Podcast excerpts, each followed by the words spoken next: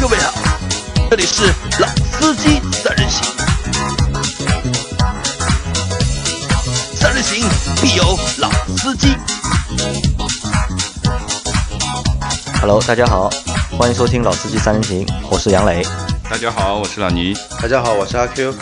呃，这期节目呢，我们会聊一些什么呢？这期节目我们会去聊一些就是车上那些有用的和没用的配置，因为我觉得这期节目的就是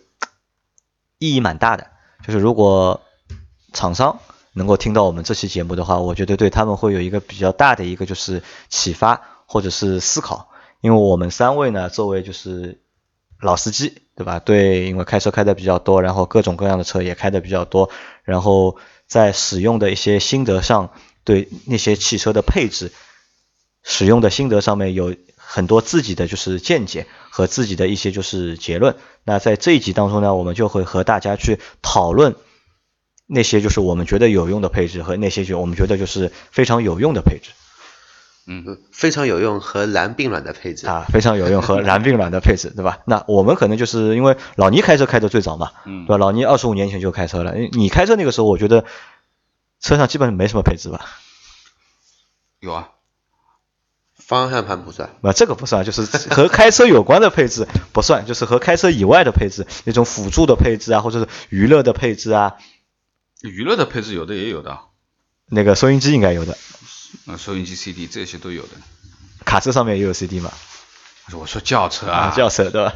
卡车上你那个时候有收音机吗？卡车也有收音机，但好像没有那个没有他卡带们，就唱歌了呀，一边开车一边唱歌了。没有卡带对吧？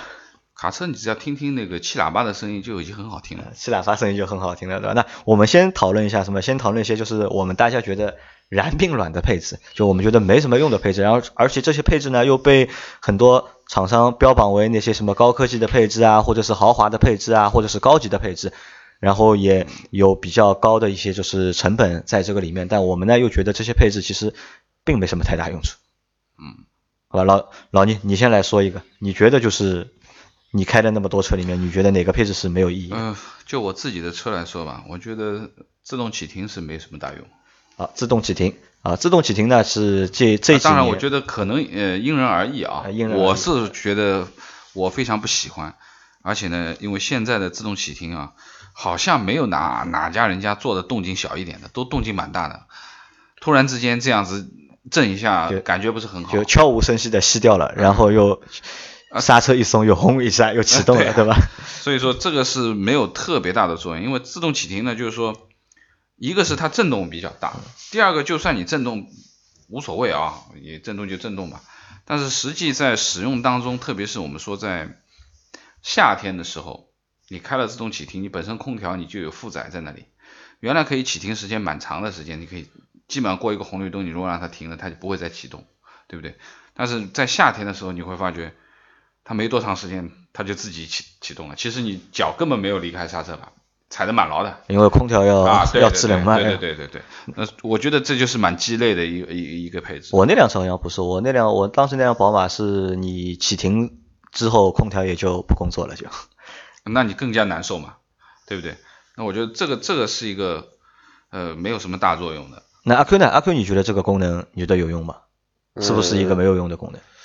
怎么说呢？还行吧。这个两方面讲，从环保意义上说肯定是有用的，但是你真的说从舒适度讲的话呢，这个东西肯定是不灵的。就像一首诗一样，轻轻的我走了，但是嘣的一下我又来了。啊，那其实从就是使用的感受上面，可能就是大家很多人对这个功能都有比较大的一个并购吧，对，然很多后的意见诟病啊，应该是并购还是诟病？诟病，诟啊病，诟诟病啊！我我用词又错误了啊。那还有一个问题就是自动启停，可能这个东西坏了比较难修，对吧？因为你那辆车的自动启停坏掉了，然后到现在没有修好。啊这样子啊，这个我那辆车自动启停没有了，我现在觉得很爽啊。啊，当然就是用起来就现在没有什么自动启停了嘛，但是你心里面总总总是感觉稍稍有点好像哪个东西，对吧？车里面有个东西是坏的，我这个人有点强迫因症为。好像是修不好，对吧？因为、啊，没有没。有，这不是不是坏修的问不题。我我找了很多的原因，我自己分析了一下很多的原因。后来我分析觉出得来是那个电瓶没有电了，对吧？应该是。呃，我觉得这个可能因为它的，因为它没有报错嘛，它在电脑里面我去查了一下，就没有任何的错误这一块。那只能说什么呢？因为我这辆车也已经开了十年了，那么它的电瓶的效能已经不够了，因为它这里面的计算方式很复杂，有可能空调的出风啊、温度啊各方面，它会都会影响到自动启停，它是一个非常关联很多的感应器的这个这样的一个功能。那么我判断下来就是我要换电瓶了，我换完了以后，这个启停功能一定会好的。对，我是其实这样个也认是为我想说的。自动启停其实你说它上两个东西，现在呢一个启动机叫叫什么啊免维护启动机，它据说是可以几十万次，但这个据说据说，嗯，然后还有一个就是我们平时肯定要换的，就电瓶，带自动启停功能的电瓶，它的一个功率，它的电瓶的功率是比较大的，也就是说它的价格也比较贵。对，呃，正常一个电瓶可能说四百块钱，那么你换一个带启停功能的，可能说起码就翻个倍，嗯甚至要还的不止。不止不止，可能不止，我那个电瓶可能要一千多呀。啊，那阿 Q，你来说一个，就是你觉得没有用的功能。我觉得没有用的啊没有没用有的用的话，我觉得我对我来说，我认为那种前后贯通式的全景天窗，就不大的管那个不管它前面能不能开，对我来说都是没用的。老倪，你觉得呢？我倒保留意见吧。保留意见啊，因为我也保留意见。为什么呢？因为我基本上没有坐在后排过，我也不知道这个全景天窗到底好看还是不好看。我的车也没有全景天窗。这个东西怎么说呢？反正我自己车子有天窗，我也上面贴了一个膜，贴了一个很黑的膜。我不敢想象现在的全景天窗，把那个所谓的遮阳帘、遮阳板，它它是个纱布嘛，遮阳帘拉起来之后，其实还是蛮晒的。还有一点就是，我认为啊，就是这么大的一块玻璃在我头顶上，然后我觉得有点害怕对不吧不是很安全。呃我觉得有点害怕。因为你嗯想，就类似于你家房顶开这么大一个窟窿，给你装块玻璃，嗯你肯吧？那我觉得可能就是对坐后排的乘客来说，如果有一个就是全景天窗的话，就是他们在长途他的呃心的情会好一点。哎过它程能当提中，高你的心情程度。啊然后呢，如果有听众想做一些浪漫的事情呢，也可以在车里面做，对吧？这个也是可以的，但是至少它，我认为这个是没什么用。 啊，那我来说一个啊，我觉得呢，就是有一个功能，我觉得非常没用的，就是一个自动泊车，就自动倒车的那个功能。因为虽然说我的车上也没有这个高级的功能啊，但我觉得这个功能好像就非常鸡肋吧，我觉得。阿扣怎么认为？反正我们之前拍了一个某美系品牌的广告，也尝试过了，一个小姑娘化了美美的妆，用美美的自动驾驶功能，然后嘣，轻轻的啊，嘣的一下，我撞车了。其实我觉得这个功能就是在一般情况下，我觉得基本上用不太用不太到。呃，这一点我同意。你们说这个功能的话，我觉得呃因人而异吧。呃，应该这样讲，就是说你真正的能够使用到它的机会不多，特别是对于我们说老司机来说，可以说是不太需要这样的一个功能啊。你你要倒车，你要泊车的话，你的习惯、你的技术已经足够支持你去去完成这些东西的。但是呢，说实话呢，有的时候我觉得老司机也有偷懒的时候，比如我，我会用这个功能。我那个车因为是带这个自动泊车功能的啊，正就是我们说的自动泊车和自动出库的功能都都有。大众这套系统还是不错的，还是不错的，因为我会用，特别是像今天或者说有的时候下雨的时候，啊暴雨的时候，那老倪，你说你会用，那我就问你一下，你正常就倒车入库好了，嗯一般要用多久？我一把就进去了嗯一把十进去五秒啊够了吧？啊，差不多。啊，那么自动泊车最起码一分钟啊，一分钟不需呃要。呃不不，他半一般来说半分钟左一右把是倒不进的，这对很明确的跟你讲。那这我是实话因实为说，杨磊那个时候我们不是做过那个视频嘛，对的吧啊？最快最快的一次，反正至少在通用那套系统上面，是啊，呸，又没充充值，我又帮人家报品 牌了。最快最快四十五秒，对吧？呃，大众这套系统我也比较熟悉，比通用好好一点，再怎么快也得三十五秒。那么我就问一下，在寸土寸金的我们说大城市的停车场，你一把没有倒进去，来回个几把，你先不谈被后面的人按不按喇叭，你就光你能不能这个车位能抢得到，还是个问题了。呃，这样讲吧，还是呃现在说的这个自动启呃这个这个自动泊车的这个功能啊，还是我对于我来讲，我说对于两种人啊，一个是老司机，我觉得用处不大，那么可以在某种场景当中你使是用好比如玩说比如说你是好玩吧？啊，你好玩，对我是好玩。我现在有点偷懒，或者说下暴雨的时候，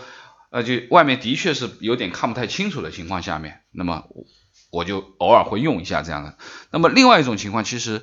有的一些女同胞们，说实话真的是泊车有问题。那么花三十五秒泊进去，总比你花两分钟开不进去来的好吧？那对其不对实呢，我和你倒是反过来的意见。我认为，就是因为可能这个功能的卖点就是针对那些就是新手或者是对倒车感冒的那些用户，对他们来说有帮助。但是我觉得开车你倒车这件事情是肯定要掌握的，对吧？最多你不管你是开多久的，不随便你就是花半年也好，三个月也好，这但这个技能我觉得你一定要掌握。如果你不掌握这个技那你能的别话，上路了。就真的以后你 我会倒很是麻我烦。倒是提一个意见啊，我觉得这个功能呢，应该做一下培训。我觉得就是你买这辆车的时候，你交这辆车给这个用户的时候，我觉得 4S 店有必要把这个功能稍微给使用者做一个简单的培训。因为说实话，自动泊车的功能很好，但是其实前怎么面用说对的吧，女孩子不会用，她控制不住这个刹车，她根本就不知道这个滴滴滴滴它的警示的这个距离，她很容易撞了。出问题。对吧？而我且其实是培训，而且还有什么呢？就是我们看，就是在我们在室内，对吧？就在我们城市里面，就很多的倒车库是要停在架子上的。对你那个倒车自动倒车那个功能，上这种架子根本就上不上去的，啊，这是对吧？其实这个其实我觉得就根本就，如果你之前一直是依赖于就是自动倒车来倒车的功能来倒车的话，上一旦学架一般不行啊，一一这旦你遇到这个架子，就倒车要上架子的这种提防，你肯定就倒不上去了。这是对吧？肯定这个我觉得没有这个功能，反而我认为是没有什么太大的作用。而且这个功能，你看有这个功能的车都偏贵，那可能我觉得这个功能本身就可能成也本还好，还也好蛮还高可以，的。还可以。现在十九万的车很多也带了，就是不太好用而已。嗯那 Q 你再来说一个，你觉得还有哪些功能？我说一个，我说个老倪想说的，我说个车载 导航，车载 导航，对， 我是从来 不用的。因为我觉得反正我也对吧，效力了这么多的球队，呃不对，效力了这么多的车企对吧，然后也做了这么多年的一些一线工作，反正我是觉得到现在为止没有一个导航能让我原厂的路得啊，上法眼。你你不管原厂不原厂，你哪怕后装的汽配城风格的也是一样，这个可以说是不好用。呃，汽配城的我觉得还好一点，因为汽配城的要比原厂的要好很多。你这个我觉骂人真的打脸打得啪啪 响。得，呃，因为我觉得是很简单的嘛，因为很多因为我们就是拿那个奔驰和宝马的导航，就是我玩过，我基本上就是如果给你一辆新车的话，就是你不花个半个小时，你基本上是上不了手，玩不来的真的是玩上不不来的手上不了手。这个我绝对认得到。对吧？然后以前都是还以前还没有触摸屏吧，都是要靠那个就是转的那个旋钮去转嘛。现在奔驰宝马上也次没有触摸 嗯屏， 这件事情其实也要去看一下，就是我觉得呃呃，车载原厂的车载导航的确使用起来的繁琐程度，或者说它的地图的更新等等，它真的是不如我们现在说手机啊、嗯 手机或者说这些专业的这个导航的软件啊。但是也有一点就是说，如果说你原厂是有这个功能，比如说我们讲的像通用的啊，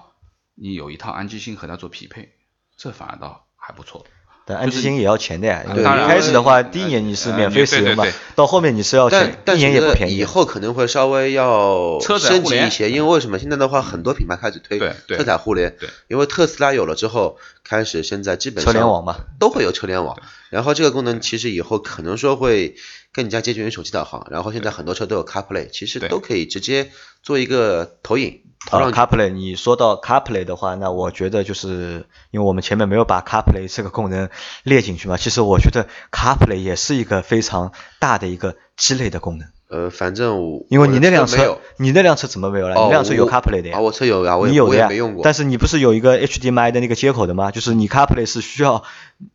哦，你对我有映射功能，对的，你要有那个映射功，要去那那根就是数据线去连在车上，然后才能够实现那个实现 CarPlay 的 CarPlay 功还能。要下载一个 app 才可以去用。对的，我觉得这个功能其实也非常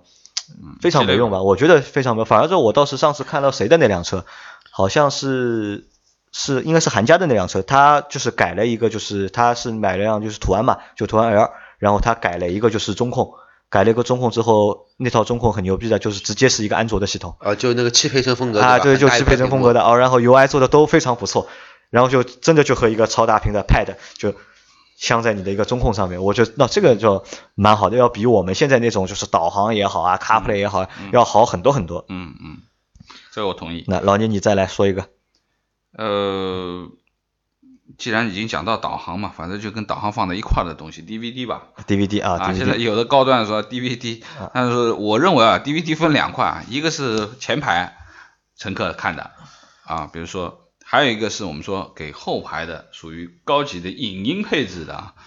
那么我觉得前排的没什么大用，啊，前排一点用处都没有，嗯，可以说没什因么大用。为我的那辆车就你有有吧有的，我有 DVD 功能的。 估计没看过，我看过一次，那次还很牛逼。我反正片子放进去，只反正看没了反应，看了兴不兴奋？反反反正没反应。后来发现是什么呢？因为我手刹没有拉，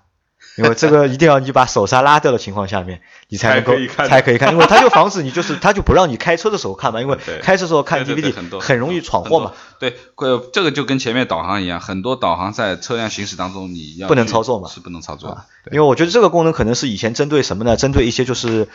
行政级的车，因为都有驾驶员，可能就是你驾驶员帮领导或者帮老板开车，对吧？老板去开会了，或者老板去应酬了，然后你你在等着没事情做，那可能你坐在车里面可以看 DVD。但我觉得这个功能在现在来说，基本上我觉得根本就没用，甚至甚至我认为现在 CD 功能也可以我只想是这样说一句，我只想说，现在这个年代，有谁还能买到 DVD？你真的是个爷！你能找到哪里能卖 DVD？你跟我说一下，我也去多买几张片子去。哦，有的，我我我那个架子上面就有，我朋友每年每年去日本都会帮我带那个杂志回来的，杂志里面都会有一张是 DVD 的。什么杂志啊？什么杂志，等会儿自己去看就知道了。哦，那我觉得就是关于这个影音部分的功能，其实对于后排我觉得还是有用处，对，后排有用啊。因为呃我弟弟买的那辆车，它后排就是有带影音功能的，呃两个，它可以左右分屏的两个，那给孩子一个动画片，让他坐在车里面，孩子会安静很多啊。但你只是觉得就会安静嘛，但是对对其实对也不好，在一个颠簸的情况下面，让小朋友去看那么些一个小的屏的电视，其实眼睛是很容易看坏掉的。我倒觉得这个功能其实可以完全被 iPad 所取代。啊，对，左右各一个 iPad，一个 iPad 支架又稳，然后你也不用去备这么多片子放边上。那我再说一个啊，我再说一个，我觉得有一个功能叫变道辅助。我觉得变道辅助这个功能就和就是自动倒车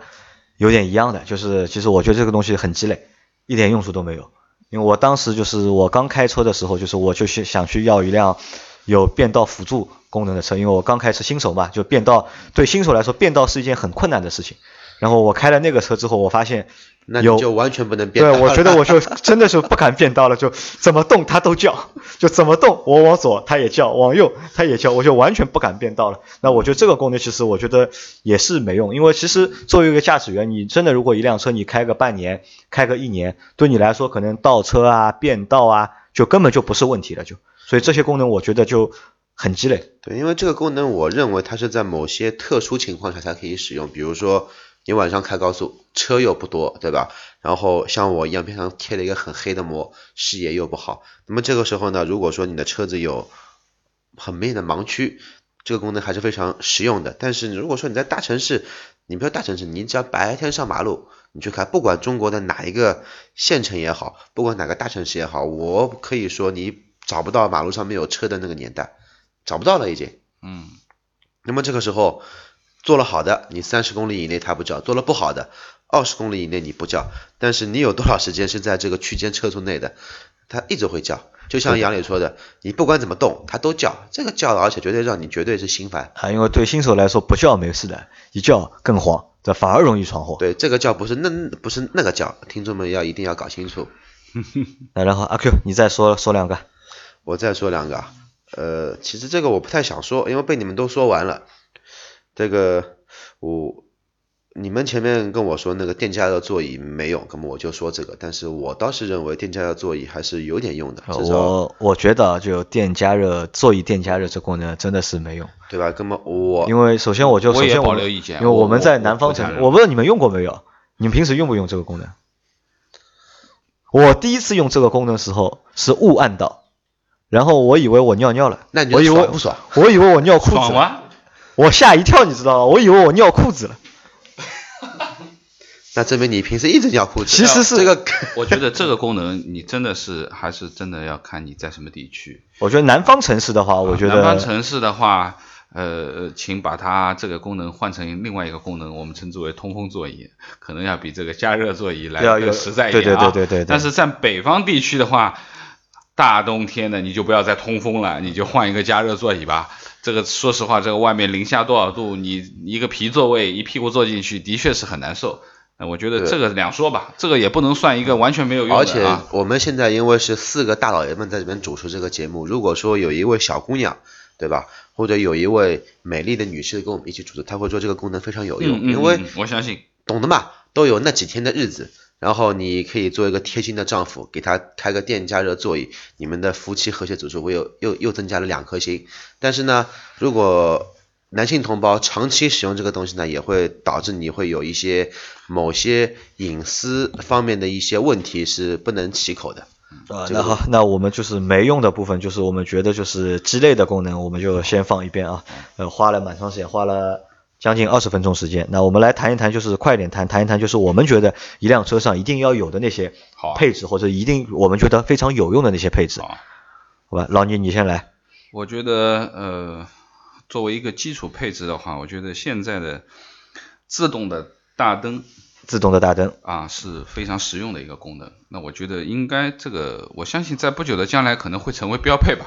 啊，我认为应该会成为。现在越来越多的车都是选择啊标配上自动大灯然后最好还是能够带自动转向的。啊，这个要求就更高一点。这个我相信可能在只有在真的在豪华车上面才可以带的弯道辅助功能的，或者说自动头灯啊，这个像奔驰的那个完全智能的这套大灯组，那个你呃你你你让阿 Q 说，这套大灯组要比普通的要奔贵驰很的贵前大很多了灯最起码被贵两三万都不止。对这个我就不做广广告了，好吧反正买奔驰可以私信我。啊，买奔驰大家找阿 Q 啊这。个这个功能我觉得是其中之一，大家没意见吧？啊没意见没意见 OK，啊第这个我二个觉得我再说一个啊，我觉得蛮实用的，就是我们说的分区空调。分区的空调，嗯，啊，因为你坐在一辆车里面，有的时候不是你一个人，有可能你带着父母，也有可能带着太太，有对可能不对带着孩子，对带着吧？孩子我儿子反正永远就叫热，反正啊。那么你儿子永远在叫热的时候，你如果说把它开得很冷的话，可能老人就受不了了。对对对那，我觉得分左右区，乃至于分成前后左右三区的这样的空调，这是一个比较贴心实用的功能。就是你觉得热的，你可以开冷一点，对不对？你觉得冷的，你可以稍微开热一点。那我我我我就是觉得我是用过这个功能，我车里面这个功能我是用到的对啊。，这个绝对是一个巨蟹座丈夫。那阿 Q 来，你来说两个，我觉得首先第一个，我觉得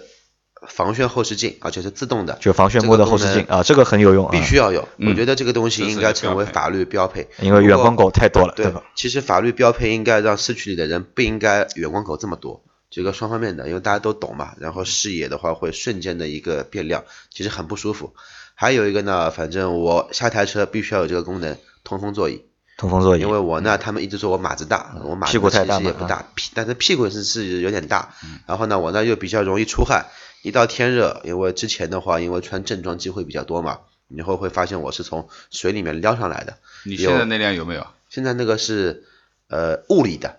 物理的，因为那个是那个中间是布的，边上是皮的嘛，当中是物理透风，但是它没有强制通风。我觉得这个功能针对于像我这种的男士还是比较有用的。那我来说两个啊，我觉得就是车上这个蓝牙的功能非常重要，就蓝牙这个东西啊，我同意我我同意我觉得就是我可以，你前面你们前面说那些功能，我觉得都可以没有，我觉得都可以没有，但我觉得蓝牙功能我觉得非常重要。首先，蓝牙可以连电话，对吧？我们可以开车的时候可以用蓝牙来打电话，不需要就是手持电子设备，这样不会被扣分对，对吧？也也不容易出车祸。那这是一，对对吧？如果有蓝牙的话，我还可以就是用手机连着就是车，我听音乐，嗯对吧？我我也不要需要去买那个 CD 啊，也不要去刻盘啊，我觉呃对，得还有其次蓝牙的功能，最关键的一点可以通过手机听到我们的节目。啊，对的，就是很多小伙伴，你们如果在回家的路上觉得很无聊，对吧？那怎么样呢？就打开那个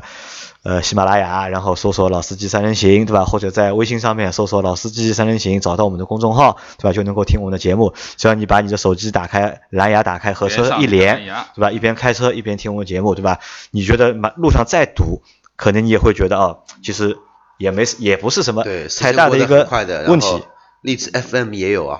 那呃这蓝牙这个功能，我觉得是非常重要的一个功能，因为我之前的宝马 E 系和 Smart 卖掉，也都是因为当中有一个原因，是因为那两辆车都没有蓝牙，那你买低配干嘛了？呃买没高钱配呀、啊。对吧？没钱嘛，只能买低配啊。对吧？但现在好像就是蓝牙功能变成一个标配了，好像大多数的车我看都有了呃，嗯相对高端，相对都都应该有，对吧？因为可能换在五年前，蓝牙可能是一个比较嗯，高级的一个功能，不是所有车都有嗯的，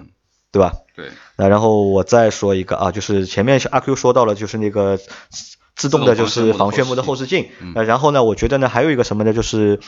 反光镜的自动加热，这个我觉得非常有用，自动折叠，自动折叠、自动带加热，热。对，自动折叠和自动加热呢，我觉得这个是非常有用的功能。还有什么呢？我最好，嗯这个嗯在我觉得还有一个是什么呢？这是就是我觉得就是最好是能够有立法或者是有一个标准，就什么呢？就把反光镜做的相相对来说大一点，因为很多车的反光镜其实都非常小，反光镜小的话就是视野的盲区会非常的大。对吧？因为很多人就是他喜欢贴那个隐私玻璃，对吧？然后把玻璃本身就贴的暗，然后反光镜又小，你在说我吗？啊，这个就是你其实， 那其实我觉得这个就对开车来说就会很不方便嘛，对吧？那我觉得反光镜这个东西就是能够大一点，然后能够自动加热，然后能够自动折叠，那这是一个非常实用的，而且是有用的功能，而且我觉得这功能成本也不是非常高，我觉得，对吧？哦，我我还有另外一个，我觉得这是非常必要的啊，这个是我代表我太太讲的，座位记忆。座位记忆啊，这个也非常有用，我啊觉得。这个是一个很实用的功能啊。现在但是很多的车都没有标配，呃，我觉得包括我我自己的车，奥迪也不是低配了，也没有这个。奥迪很很吝啬啊，我觉得这个这个要要讲一下它。啊对，其实我觉得都老没有林这标个配说这的个有道理，因为不光是可能说家庭成员之间位置身高不同，你现在这么多停车场都是有趴车小弟的嘛，你或者给别人洗个车，你去里面里面呃 shopping 一下，买点东西出来，嗯你的车肯定被别人开过 了，你再自己调到，你像我这种重度强迫症，嗯我觉得别人只要碰过我车，我总觉得哪里不舒服，而且包括就是因为自动带那个记忆功能的座椅的话，它连那个反光镜也是带记忆的，对的就都能帮你同时调节反正到我你每习次惯的车那个位置子。洗车，我人不在，被他们弄好之后，我总归会要调花个一天到两天时间，再习惯我新的坐姿。但这可能个是一样的，但这套功能其实相对来说成本还蛮高的，因为它的那个电机，其实不高，其实只要蛮高你的带电动座椅的话，其实它都其实只只是一个执行模块的区别而已。然后我觉我觉得有个事情就蛮好玩，我那辆宝马一系，一系上面是带就是记忆座椅的，座位记忆的，对但是它竟然没有蓝 牙，嗯，呃那这个是两回事对儿吧。？那其实我觉得这个也不是两回，这个是什么？就是我觉得很多厂家就是他们在做配置的时候啊，有时候会蛮坑的，其还是实，跟就是根据欧洲人的一个驾驶习惯来进对，行。这个也有可能，我觉得，嗯。这个是我代表我太太表达的一个意见，因为她对于我这辆车没有什么不满意的地方，唯独的就是老是要调座位了，唯独的就是当我有的时候不能开车的时候，比如说稍微喝点小酒啊什么的，呃，它要变成一个代驾开开回去的时候，当然我它调整座位的时候会花很长的时间，这好像怎么弄都不舒服啊。那么这个这个是一个我觉得真的非常必要的一个一个一个功能。那还有吧？还有有还还有有没有吗补充的啊？还还有一嗯还有，我觉得，我觉得所有的两厢车和 SUV 必须要觉得这个东西蛮好的，就是后排后排的一个座椅的靠背嘛，它有一个角度啊调节。我觉得这一点很多国产车，其实中国的车子它比一些合资车做的要好。你比嗯如说像一些东风的一些那种。呃，风神 S 三五零还是三三零啊，包括像一些那种哈弗啊、陆风啊，它后排角度都可以做调节。这个东西你别看调这么一个小角度，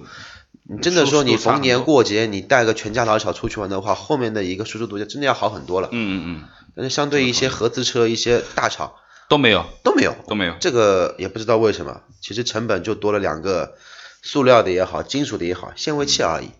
可能这个也还是一个就是造车理念的一个问题，就像你前面说的，就是说很多的造车还是用的就是美国人的想法，或者是日本人的想法，或者是欧洲人的想法。相反，相对来说呢，就是日本的在做这种东西的，就是人性化的程度上面会比较高，因为可能大家都是亚洲人，因为人体工程学的原因，或者就是生活习惯的原因，就是相对来说还蛮符合中国人的一个用户的一个需求。但欧洲的车和美国的车，我觉得就，呃，这点做的就不太好了，我觉得。对，那我再问你们一下，你们平时下好雨之后，你们把阳那个撑的伞一般放哪里？对，这也是一个比较头痛的一个问题。对，啊、这个这个是一个比较头头痛的问题啊。